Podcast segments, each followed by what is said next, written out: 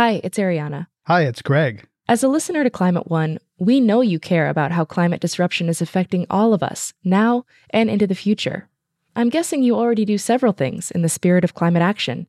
Here's another one giving a donation to us to continue bringing you shows about the causes and solutions to the climate crisis.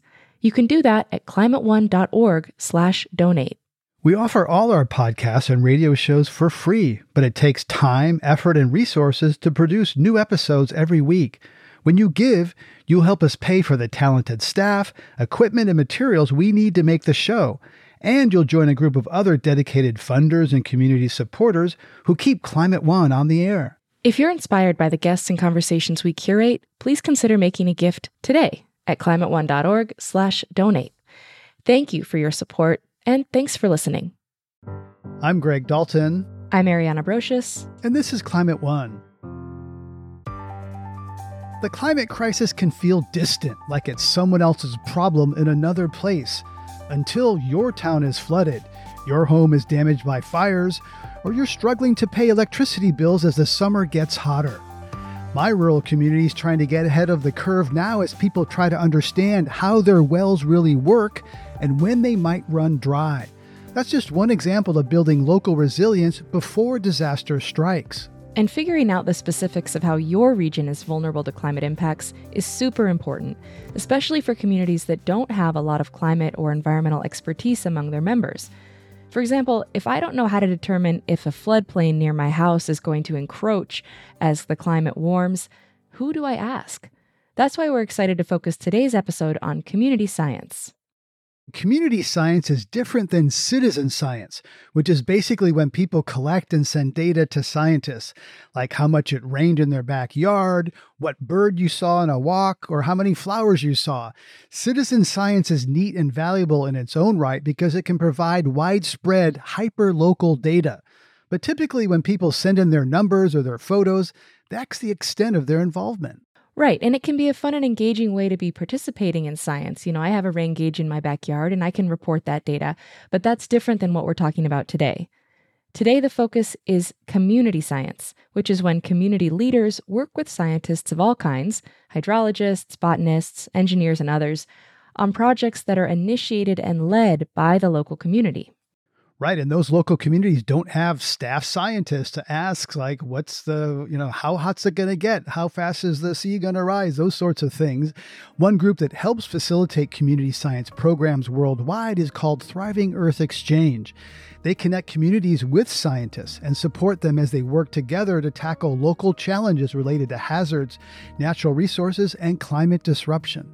Thriving Earth Exchange is a program of the American Geophysical Union, or AGU. That's a global community of more than 100,000 Earth and space scientists. And this episode was produced in collaboration with AGU. AGU is a big deal in this realm. To learn more about how community science works, I got together with three people who are practicing it on the ground Natasha Udu-Gama, director of Thriving Earth Exchange, Dan Wildcat, a professor at Haskell Indian Nations University, and Angela Chalk, executive director at Healthy Community Services in New Orleans. We started talking about a natural disaster from two decades ago. In 2004, an earthquake in the Indian Ocean caused a tsunami that hit several nations in Southeast Asia, Thailand, and Indonesia. I know people in that part of the world and vividly remember watching horrifying video of people racing uphill to escape massive waves crashing into beachfront hotels. The tsunami killed 230,000 people and is considered the most deadly natural disaster in the 21st century. Natasha Udu-Gama's family is from Sri Lanka, which was terribly impacted by the tsunami. While Natasha was living in the United States at the time, she knew she had to get to Sri Lanka as soon as she could. She has a master's degree in disaster management, and she knew how to help. When the 2004 tsunami struck Sri Lanka, I was very much called to wanting to be of support to, you know, extended family back home, some some in fact who had lost their lives uh, and wanting to give back to the country. So uh, I decided to leave my paying job here in the United States to find opportunities there in 2005. And that was following a reconnaissance visit that I'd sort of instigated with um, Virginia Tech. And we went, we did a lot of trips, we met a lot of people, but we didn't necessarily get a project that we had anticipated getting. Um, and so I sat back and kind of realized, you know, I, I really do want an opportunity to work there, but I didn't know how that was going to happen. So I had a, a pile of cards I took the first card off, and it was the executive director of one of Sri Lanka's largest community based organizations. And I reached out to him. And literally five minutes later, I kid you not, he wrote me back and he said, You know, we need people like you. We'd really like you to come out and, um, you know, we'll send you a ticket. Your homeland was calling you. that's right. That's right. Mm-hmm. so it was just like following this unction. And, you know, the thing is, um, the, the, the ancient Arabic word for Sri Lanka is serendib.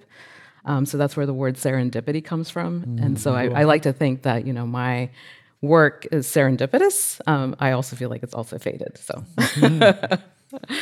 Right. And so now your organization, Thriving Earth Exchange, connects communities with science and supports them together to tackle local challenges. Over 250 projects in 15 countries. But how does it actually work? You know, how does that, you know, how do you connect science with yeah. local communities? So community science is, and, and as per AGU, Thriving Earth Exchange, community science is defined as communities and scientists working together to address community priorities related to climate change, natural hazards, natural resources, environmental health, pollution, sustainability, and resilience. So, everything between the core of the earth and the surface of the sun, and everything in between, are what our over 350,000 members and affiliates in 147 countries are able to do.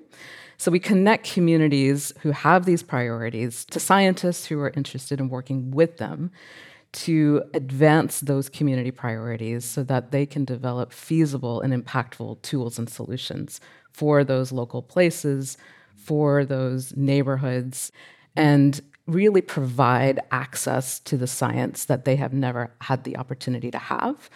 Um, or have not necessarily had the opportunity to work with hand in hand. Since 2015, we've had partnerships, what we call community serving organizations. So these are organizations like ICLEI, Local Governments for Sustainability, the International City and County Managers Association, uh, and others who basically boast networks of cities, communities, neighborhood groups.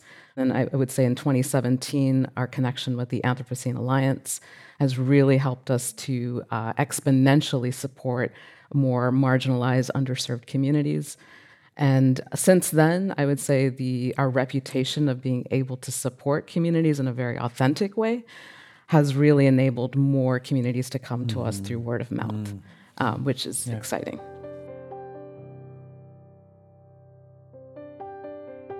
One of those communities is New Orleans 7th Ward. Angela Chalk is executive director at Healthy Community Services, a nonprofit based there. The 7th Ward was one of the places hardest hit by Hurricane Katrina, and the area is still affected today by consequences of that storm. Angela is also a community science fellow with Thriving Earth Exchange, Natasha's organization that pairs scientists with communities. I asked Angela what specific local needs she saw that prompted her to work with outside researchers.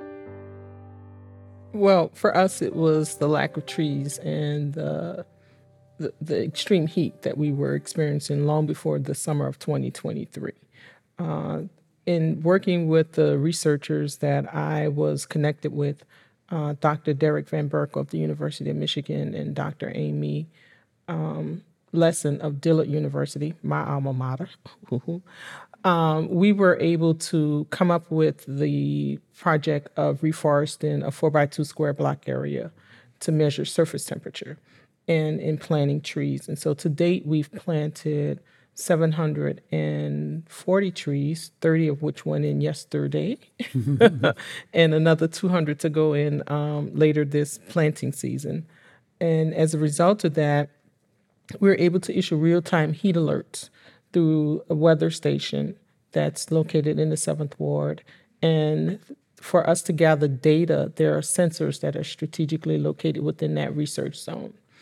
As a result of that, also, we're able to leverage funds from other philanthropic organizations to be able to plant greater trees in greater sizes and, and diameter. what Dr. Van Berkel is doing at the University of Michigan is developing a tracking tool so that we can monitor the size of the trees, the species of trees, the rate of growth, and whether those trees are surviving or not. And Dr. Lesen works on the social aspect of, of what urban heat means to people, how we are working with each other, and, and when it's when it's hot, folks do their daily essential activities. What does that mean for people with chronic diseases such as respiratory illness? And so, what came out of that when we planted this um, second set of trees, was right at COVID, is that residents in the neighborhood started saying to me, because I live in a neighborhood where people know each other for generations, they started noticing the calming effect that the trees had on them during the COVID epidemic when mm. we were mm. all um, mm. quarantined. Mm. And so the benefits of trees are not only from the the aspect of reducing um, urban heat and increasing the canopy, but it's the social aspect of it. It's the aspect of it when we look at it with managing storm water, how trees uptake water when we're planting native trees as opposed to just ornamental trees. And so community engagement was was of the utmost important aspect of that because neighbors were able to learn more about native trees as opposed to just a tree. And so now everybody in my neighborhood is a tree expert that they can tell you the species of native trees that they want planted in front of their homes in the public right of way. And when I tell you mm-hmm. everybody's a native tree expert, they can tell you down to the, the, the growth of the tree, the if it's deciduous mm-hmm. or evergreen. And uh, most folks will now want the flowering trees, um, the Chinese Taiwan cherry, which we know that we're on the same parallel with those other countries so they can go that that far to tell you that we're on the same parallel with other countries that these trees will grow specifically in our area and uh, are adapted to our climate. Hmm. um, and that only comes from being engaged with residents to provide that community education.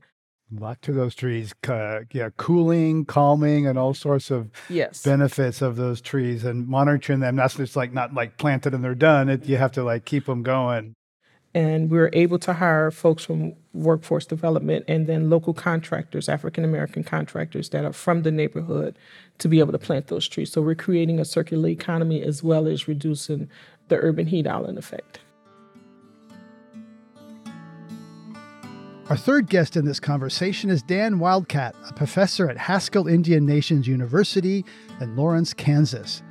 He helped me understand a term that I hadn't heard before indigenuity. Well, indigenuity is, is has a lot of pieces, but the simplistic description of it is it's basically taking indigenous knowledge and wisdom and applying it to solve very contemporary problems, modern problems. So uh, it disabuses people of the fact that when you talk about indigenous cultures, indigenous knowledge systems, some people think that's all about the past. No, these are living systems. These are living intellectual systems. They're spiritually connected to all of life that surrounds us. And we live in the age of the Anthropocene. So far, human centered Earth has not been very good for the balance of non human life on this planet. And I think the advantage of indigenous knowledges is they are decidedly non anthropocentric. So for me, I don't think of a wild cat as an animal, I think of it as a relative. I carry that name. That is embodied in many native cultures where mm. people's clans are identified with the animals, the plants, features of the natural world that they share. Not romanticism, that's indigenous realism. In fact, it's more consistent with modern science than a lot of other views that what people think about things. We're all related.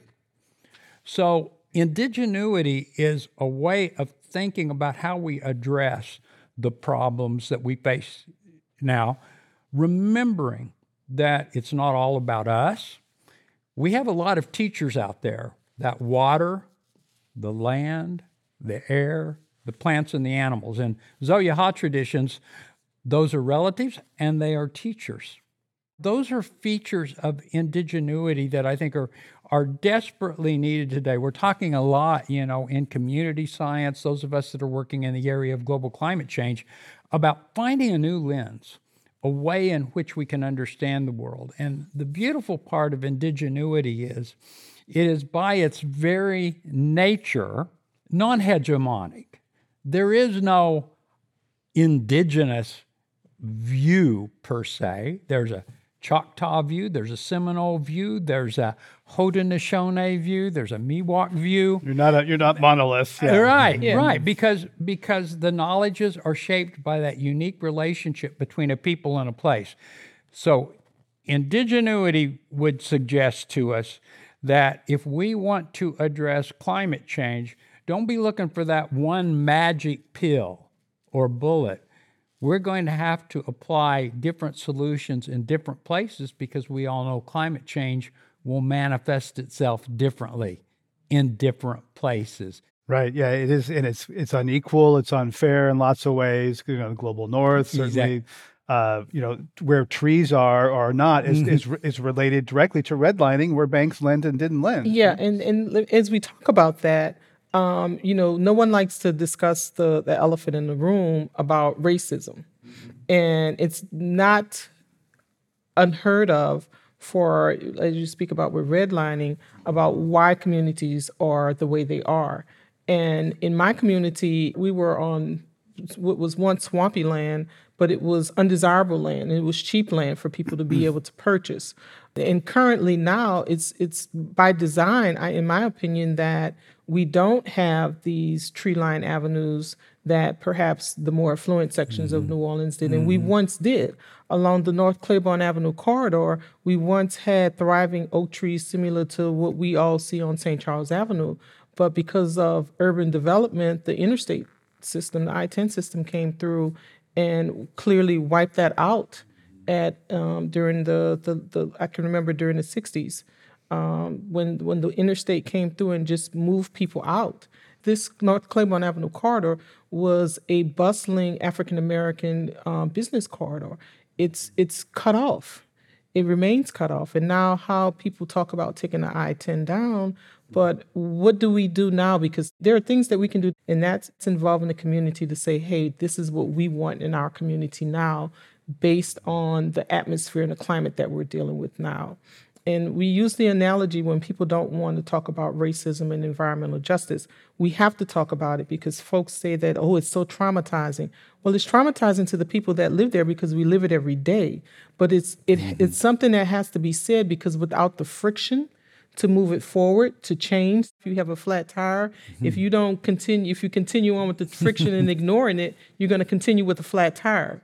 But when friction's we, necessary yeah, for movement friction, and yeah, progress. Friction, yeah, friction is necessary for movement and change. And so, as a as a black woman growing up in a black community, we have to have that friction to bring attention in order for there to be change. If what we say is true about all of us being equal, and and actually, in my mind, I don't want equality. I want equity. Mm-hmm. and there's a difference. And so, people need to understand the difference between um, equality and equity so that we all can thrive and be and have a, a just life that's promised to us. We are promised, mm-hmm. endowed by certain unalienable rights that all men are created equal. Then we want this in our communities, and it, particularly now, and I can only speak from the black perspective. Black communities now realize, especially with the trillions of dollars of federal investments, that we're the ones that are in the driver's seat that can dictate the way our communities are changing. And we no longer want to be studied or extracted. We want to work with scientists to understand our communities mm-hmm. so that we can come up with real solutions for our communities. So no longer are the days where you come in and extract information and distract us from the real issues. We want to be at the table and working with scientists to resolve our issues, and that's what Thriving Earth has done for my community.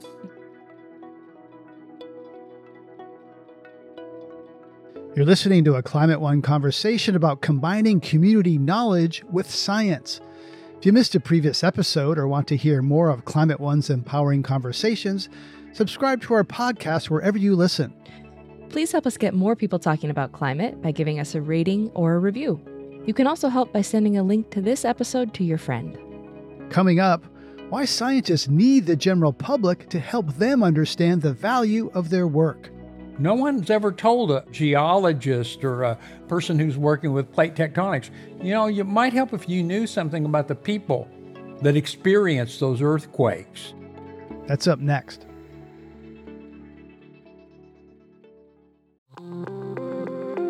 Hey everyone, I'm Dan Kwartler, the host of TED Climate. Each episode, we unpack the problems and solutions of climate change. This season of the show, we're getting into some big ideas that make us optimistic about the future, like meat grown from cells and leather made from mushrooms. And the best part, we look at how building a greener future can be an upgrade instead of a sacrifice. Find and follow TED Climate wherever you're listening to this.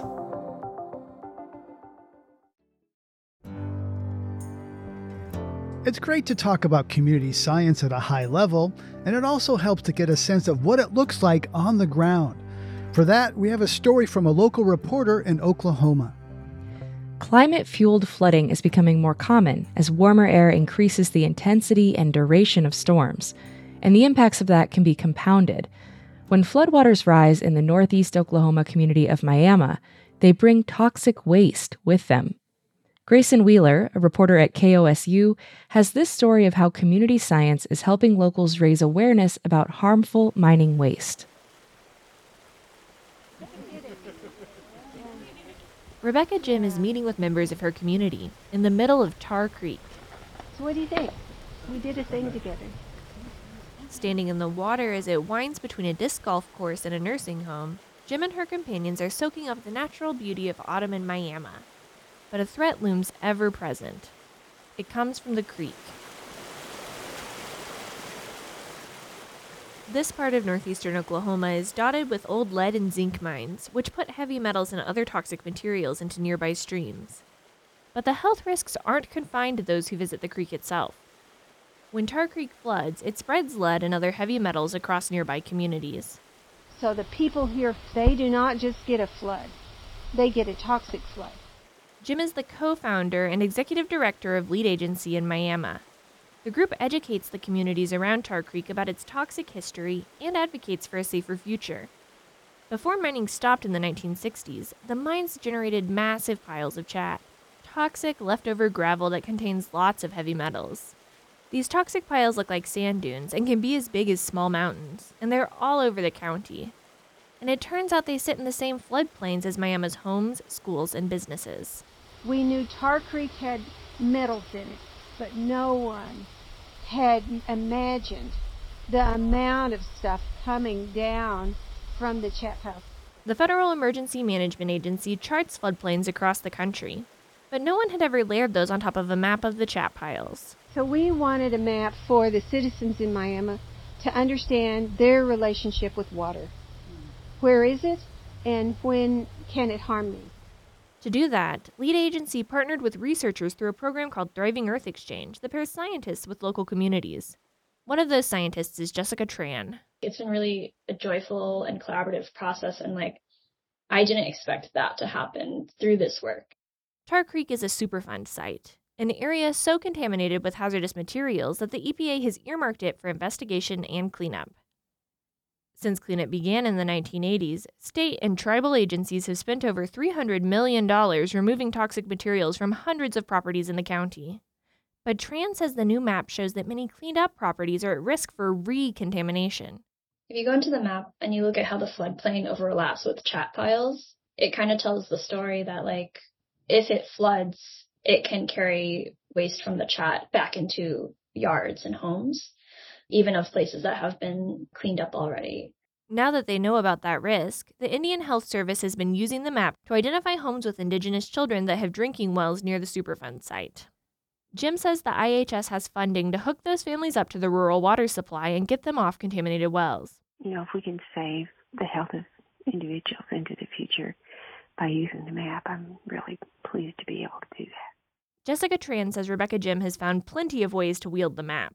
I feel like every time I'm on a phone call with Rebecca, she's always like, Jessica, I need to tell you a story about like how the map's been used this week. It's really wonderful and exciting, and there's always something new with it going on. Right now, Lead Agency is using the map to protect Miami residents from what they see as another danger. Downstream of Miami at Grand Lake, higher water levels mean more tourism and more hydroelectric power. Regulators are looking to increase the depth of Grand Lake when they relicense their dam before 2025. That will leave floodwater with nowhere to go but into the communities upstream, like Miami. And the water will bring toxic chat with it. Jim says the map has helped show federal officials they need to consider a closer look at the possible exposure for upstream communities. We wouldn't have had a chance to talk with them without the map. That that got their attention. It got everybody's attention.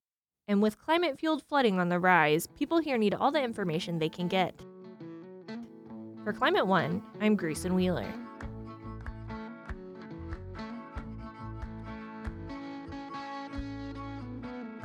Let's get back to my conversation with Natasha Udu-Gama, Daniel Wildcat, and Angela Chalk, three people bringing science into communities to help them take control of their own climate futures.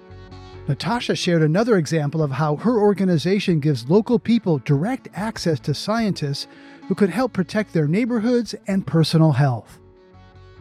Back in 2017, in Evanston, Illinois, uh, an environmental justice community just outside of the waste transfer station in Evanston, Illinois, was very concerned about the impacts that waste transfer station was having on the health of the community. A lot of those mostly black, poor, underserved areas of that of Evanston were basically suffering from asthma and other health effects of the waste transfer station. And so they really banded together. Luckily, they had a great sustainability coordinator who was very open, and they had an environmental justice committee in that community in Evanston that was very active. So they were actually part of the vetting of the scientists that we put forward. I recommended some scientists, and they said, okay, we'd love to be able to be part of this selection. Because of that, they had even more support from the entire community. And eventually, they were able to set up air quality monitors around the waste transfer station. The scientists who were selected to be on this project were eventually selected by the mayor of Evanston to be on the climate committee. And they were able to find subsequent funding where they were able to actually keep those um, air quality monitors going over time. And the scientists have built that trusting relationship so just as Dan was saying about, you know, having these solutions really, really focused on different communities, that is what Thriving Earth Exchange is helping to do. And we're not just trying to do this in a way that just does one offs. We try to, as much as possible, document every single process, and we make sure that you know all these processes are online and are available to other communities, so that they can take a look at what are those solutions that are out there, what has been developed by other communities, so that they can replicate, adapt it as necessary, and then make it and tailor it to their community.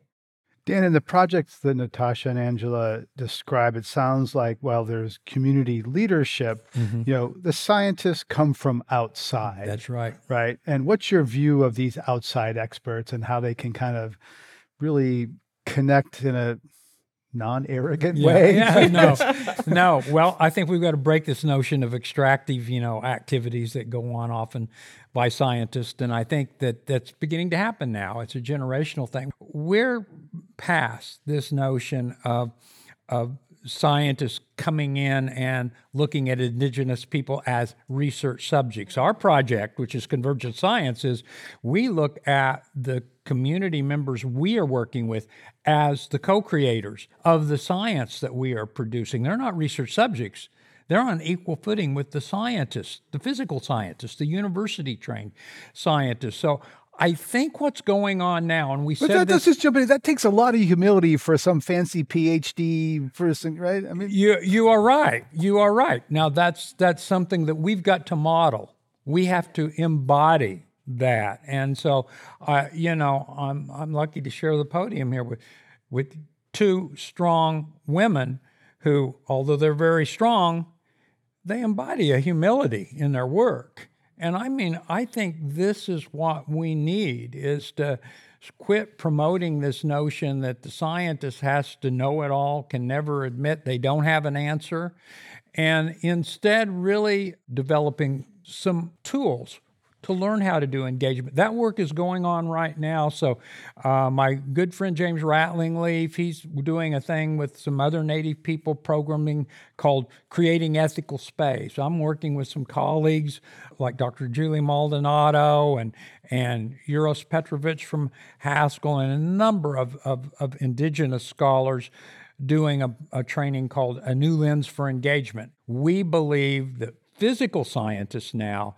should all be taking training in how to engage with the people of the places where they are doing their work. This is new. No one's ever told a, a, a geologist or a, a person who's working with plate tectonics, you know, it might help if you knew something about the people that experience those earthquakes. That's a you lot- try to predict. Okay, And- then I might need to take yeah. that. I might need to lead that course, and if anyone wants to start that, I'm, I'm available. well, we'll be we'll be glad to do it. But but this is a paradigm shift. You're right. This is not easy work because who's going to pay a scientist to go out and, and, and meet community members and and break bread with them and everything? That's not part of their job. Well, it's part of their job now. Yeah, it Definitely. And that's I think that's what community science is about.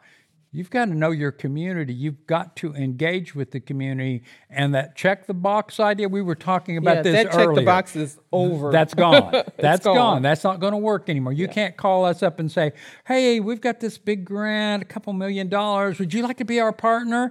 And we're going like, "We don't know you. yeah. Who are Yeah. you?" Angela, what do you see in terms of arrogance and humility of people coming in to say, yeah, I mean, Seventh Ward, New Orleans, working class neighborhood? Can imagine. The, Oh, I I experienced it just recently because of the the of the summer of 23, the high hmm. heat heat indices, and you know hmm. I've been doing this research now six years, and so someone offered me a hundred thousand dollars for our baseline data, and being a small community based organization, they thought that a hundred thousand dollars was was a lot of money to me. And it was insulting, and I told them that is insulting. So you it well, felt I'll- extractive. yeah, mm-hmm. Yeah. so it's like, No. well, I'll give you 125,000. I'm like, take your 125,000 and go somewhere else with it because if I if you're offering me 125,000, that means that you can get 10 million somewhere else. and so you have to at working in mm-hmm. community, you have to know who you are and mm-hmm. whose you are. And I work with I'm I'm working with fantastic researchers who they have skills, I have skills, and together we make this a powerful research project. And so I could not even begin to entertain the thought of taking a monetary um, settlement without even first consulting them. And then, first of all, $125,000 was insulting to me to think that you know you can wave that check in front of me and say, "Hey, this is a lot for you. You ought to take this." So I don't know. I didn't know whether to be insulted as a black woman or to, to be insulted as a scholar. That you mm-hmm. thought that one hundred mm-hmm. twenty-five thousand dollars for my research was something that I should be grateful for. And mm-hmm. this is what's occurring in communities of color. So if you're doing it to me, a woman that's educated, what would you do to someone at a community level if it was the Boy Scouts or the Girl Scouts that were doing this? And so I told him take his hundred twenty-five thousand dollars, and y'all know what else I said. I wasn't as polite um, because I, again, I live in a community in which I serve, and so it's, it wasn't about it wasn't about me. It's about the people that live in my community.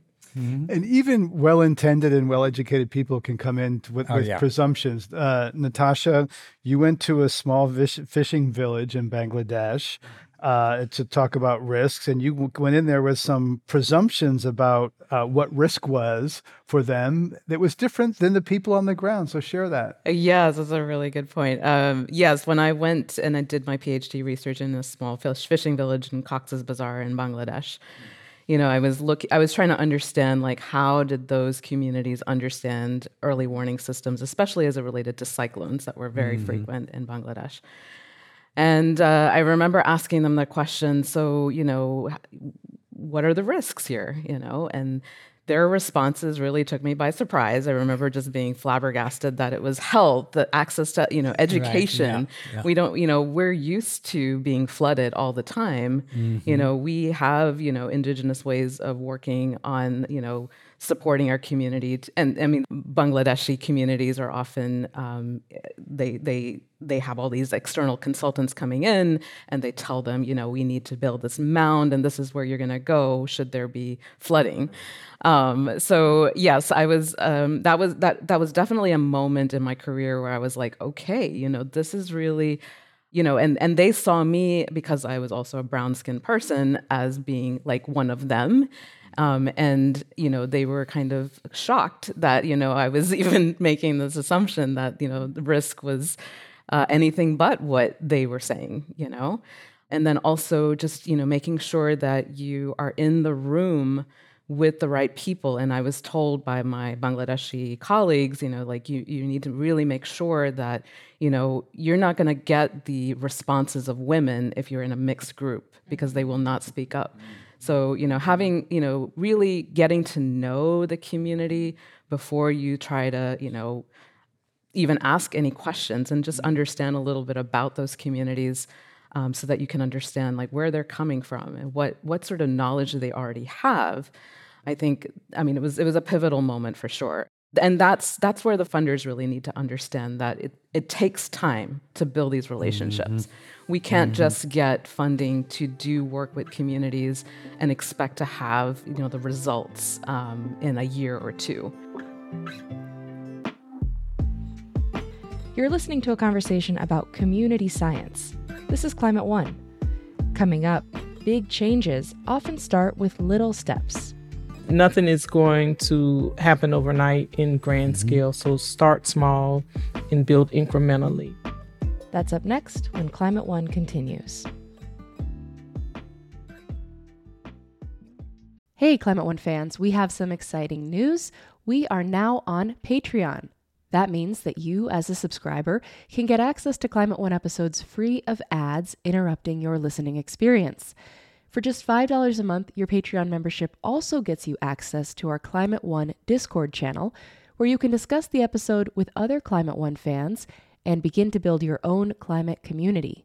Best of all, your support makes future Climate One episodes possible. Join us today at patreon.com slash climate one.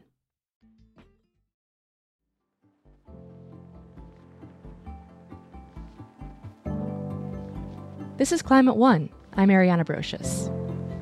We hear so much about the climate crisis being fought at the national or international level, led by politicians and scientists in big ticket institutions.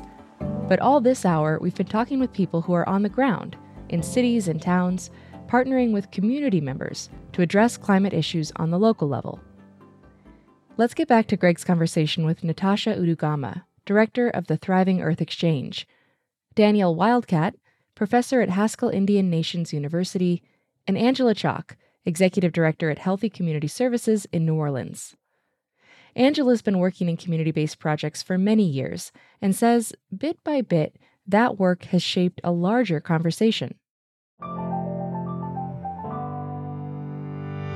I've seen my community come together not just the legacy residents, but for the residents that are that are new and moving into the community and having a true sense of community. People are talking more with each other around the common issues that we have of heat, of urban flooding, and um, the the lack of access to food. So all of those things come together at the intersection of public health and climate health and my background is in communications and public health. And when I first started with those disciplines, everyone was like, well, those disciplines don't go together. Well, yes, they do.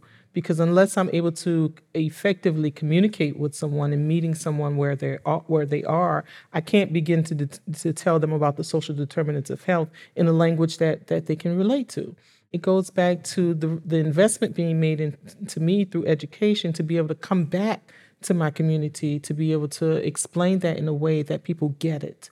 We had high incidence of chronic respiratory diseases, gun violence, but these trees are giving folks a sense of community, and we know that communities with green spaces have less violence. So I am waiting to see when the the social um, benefits, the the results are going to be from this research. Now, I had someone told me that I needed to wait at least ten years because trees grow slow. I might have said maybe this is not the project for for us, but it was the it was the need mm-hmm. of the mm-hmm. community, and so can again, you get people to think that that tree is a relative, like like Dan would say? Yes, absolutely, because um, folks are are beginning to understand the benefits of trees, um, and they're they're watching the trees as they mm. grow. So when mm-hmm. there's something that's going on with the trees, I get the call and I have one one of my elders who called me at midnight. I don't know why she was up at midnight. but she called to tell me that one of the gentlemen at the local bars was dancing with the tree. and so I was like, I will handle that in the morning. but but people are taking, taking the relative thing a little far. Yeah, yes, right? but but people are taking ownership and realizing that these trees are now a part of our community, and then the eco service benefits that we're seeing from having the trees in our neighborhood is giving us a greater ecosystems benefit return. Tree, that's a new tree hugger kind of thing. Yeah. yeah. yeah. Um, um, Natasha, you know, the culture of science and academia is still publish or perish. There's a lot of pressure, you know, and I've heard you talk about there's the industry path and the academic path for, for uh, PhDs. So how do you balance that pressure to, you know, to get published, which is kind of like, you know, sucking data out, offering Angela money or, you know, it's like, so how do they, balance that because there's a lot of pressure in academia yeah. these days. There is, and I would say there's a lot of change happening in academia. I think in the last 10 years that, you know, Thriving Earth Exchange has been around, this is our 10th anniversary. Um, AGU has made a lot of strides in, um, you know, really building out the community science space. We now have something called the Community Science Exchange, which is an opportunity for scientists, community leaders, and others to get together on an online space. There's a journal, Community Science Journal, where it's open access and basically providing the opportunities for more academics and students to get uh, rewarded and recognized for the kind of work that they're doing with communities. Um, so we there's even an opportunity there to share resources on that hub. Um, so we're you know more and more trying to get communities themselves as they're interested to share resources. Um, but you go for that tenure track position. They're not going to say like, "Oh, did you talk to the people in that yeah. community that yeah, you got the data yeah. from?" Maybe like, "Where's your prestigious journal publication?" Right, right, right. right. And and it, it, it's slow, but there are a lot of different organizations that are working on this, even in, including Pew. Pew has a, a whole like burgeoning sort of group that is working to really mm-hmm. understand what are the opportunities to mm-hmm. incentivize mm-hmm. this work there are like professor of practice now like um, my mm-hmm. uh, soon to be former boss raj pandya will be a professor of practice mm-hmm. and so and those types of professors wow. will basically be rewarded more for the work that they're doing with communities rather than um, the the number of publications, the type of publications right, that they'll be doing. Right. So, Dan, how should a scientist coming into a community from the outside work with the local knowledge? So, here's what I would suggest. I think that we need to encourage scientists today to create those spaces within their institutions where they are welcoming in community members to be a part of that space for science, for research. Now, here's the main challenges. You're right. We still have very much this kind of publish and, and perish kind of notion. Um, I think one way to address that, and the community scientists are doing it, I try to do it in my work, I, I still publish, but I'm not writing to scientists. I want writing to community members. I try to write my book so that my aunties, my uncles, my nieces, my nephews, and when my granddaughter gets to be about 13 or 14, she could read my book and understand what I'm saying because it's important. I think the big shift right now in science is scientists are beginning to understand those days of just you doing your science and all you do is talk to other scientists. I think that's really not being seen as tremendously valuable when we're facing the kind of imminent existential crises on this planet we're facing now. We don't need people to retreat into their disciplinary silos. We don't need people thinking in boxes. I've been advocating, along with a lot of scientists, that maybe it's time to listen to indigenous people. They never thought in boxes, and we never worked in silos, and most of your neighbors don't think that way either. Science and technologies that it, science has spawned have a long history of harming mm. uh, vulnerable communities, being extractive and using certain communities as, as guinea pigs. Um, I'd like to ask each of you how science can undo past harms without causing new unforeseen mm. ones. Angela. Oh, you're going to go to me first on that one. you're closest yeah, to me. Okay, so uh, the first thing that I, that I would say is, um, as everyone else has said, you want to work with communities and be being respectful. Mm-hmm. Um, that's the number one thing: being respectful and building true relationships with folks. And if there's something that you cannot do, then just simply say that people can accept the truth rather than you just habitually lying to them about an issue. Um, because if I'm expecting you to do something and you can't do it, just come to me and say you can't do it rather than leading me on. Because that is the worst kind of way to think that you're going to get something done and then come back to me and say, hey, I have this proposal um, you want to be on it. Well, no, I, I want to be in on the decision to see if this is a good fit for us. So being respectful of people's uh, pull you time. in as a yeah, yeah. Stop. There's a community engagement spectrum, and you need to look at that to see where you're at. Are you tokenizing me? Are you placating to me, or are you really want me to be involved with this? And so that starts with respect and mutual respect, and uh, realizing that all relationships don't have to last for a lifetime. They can have a beginning and an end point. We, I may not only want to be with you on this project. I may decide I don't really like your technique, but for the benefit of my community, this was good. But later on, if you call me up, mm, I'm good. yeah. Mm-hmm. yeah. But being respectful is, is the first thing that I would say. And Dan, how about you? You know, science can undo past harms without causing new ones. I think we I think we've misvalued technology. We treat technology as if it's the, it's it's a variable that's going to solve everything. And what we've seen is that what has the age of the Anthropocene taught us? That most of our technologies have unintended and latent consequences we weren't smart enough to see. I'm not anti technology. Let's revalue it. So I came up with an algorithm several years ago and I said, well, what technology should be equal to is the three C's over E community, culture, communication over environment. You should always have a positive value. If that community is strengthened, communication is strengthened, and culture is strengthened in that relationship between a people and a place, that's good technology.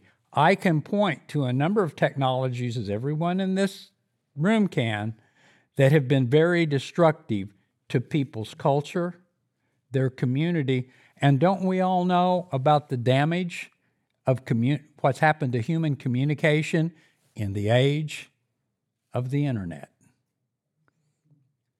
Bad actors can yeah, make things bad are things unintended. happen. Yeah, the internet. I was a reporter at the early days of the internet. It was supposed to democratize all sorts yeah. of things in communication, and it's now kind of controlled by a powerful few. Um, uh, Natasha, how can science, you know, advance while undoing past harms? Well, interestingly enough, we were talking about pub, pub, par, publish or perish, right? Um, my my PhD thesis was called partner or perish. So I think it's really important it, yeah. that we partner and we partner authentically. Um, so I think that's part of decolonizing science is really having, as Angela was also talking about, these really trusting relationships, you know, and having deep partnerships, really getting to know people, connecting authentically. I mean, one of the things that has helped me in my career is making true, authentic connections with people, you know, and I think like really taking the time to really understand, you know, the communities that you are working with, the people, the individuals themselves, where they're coming from, their context, their knowledge. And I think we're in a new era, right? After the pandemic, like, you know, there there's been changes in the nature of connecting with people. And what does that mean for um, for the future, um, and how can we build those authentic connections and make sure that they are um, sustained over time. Yeah, I think this is really important in the climate conversation because global warming often devalues the local. It's like, oh, we gotta, you know, this big scale. If it doesn't scale, it's meaningless. And I think that, you know, that old bumper sticker that, you know, think global, act locally kind of ought to be revived because the global warming conversation pulls us away to this macro level that I think it gets us away from from where we are and the people closest to us. As we wrap up, whether I'm a scientist or not, how can I get involved in working to solve environmental problems in my community, Dan? Yeah. Okay. So the first thing you do is uh, start where you live, build a neighborhood, know your neighbors so you can talk to them about what you can do to improve the air quality, the land quality, reduce waste, improve, you know, your carbon footprint, reduce it. These are community issues, they're place issues, and I think there's good work to be done there. So start by if you don't know your neighbors, even if you're in an apartment building, knock on the door and say, hey, you want to have coffee sometime? Let's just visit. Let's get to know each other. I think the biggest enemy we have right now to community science is the fact increasing numbers of people live in anonymity in very large urban areas. And folks, we can't afford to be anonymous anymore.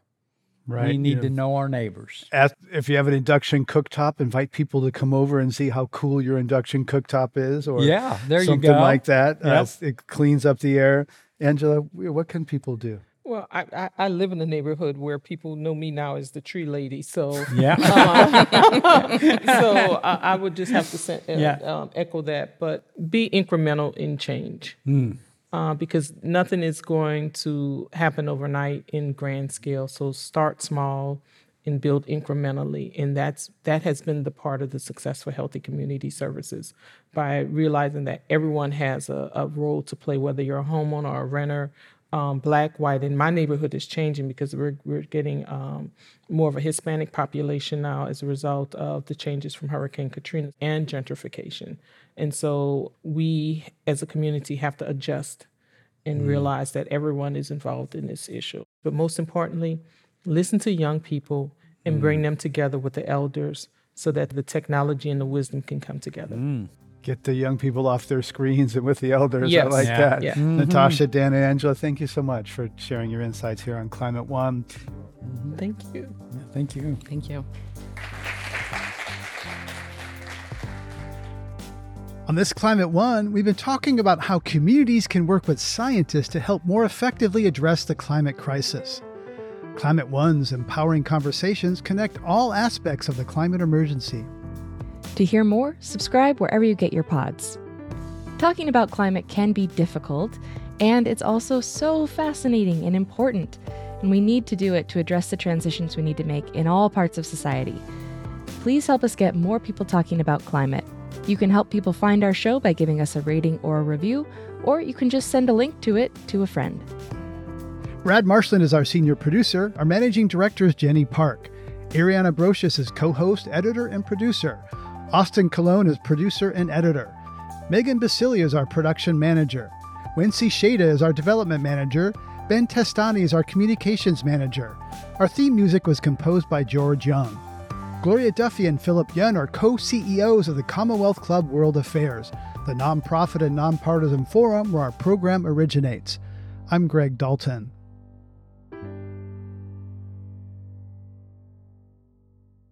Hey, Climate One fans.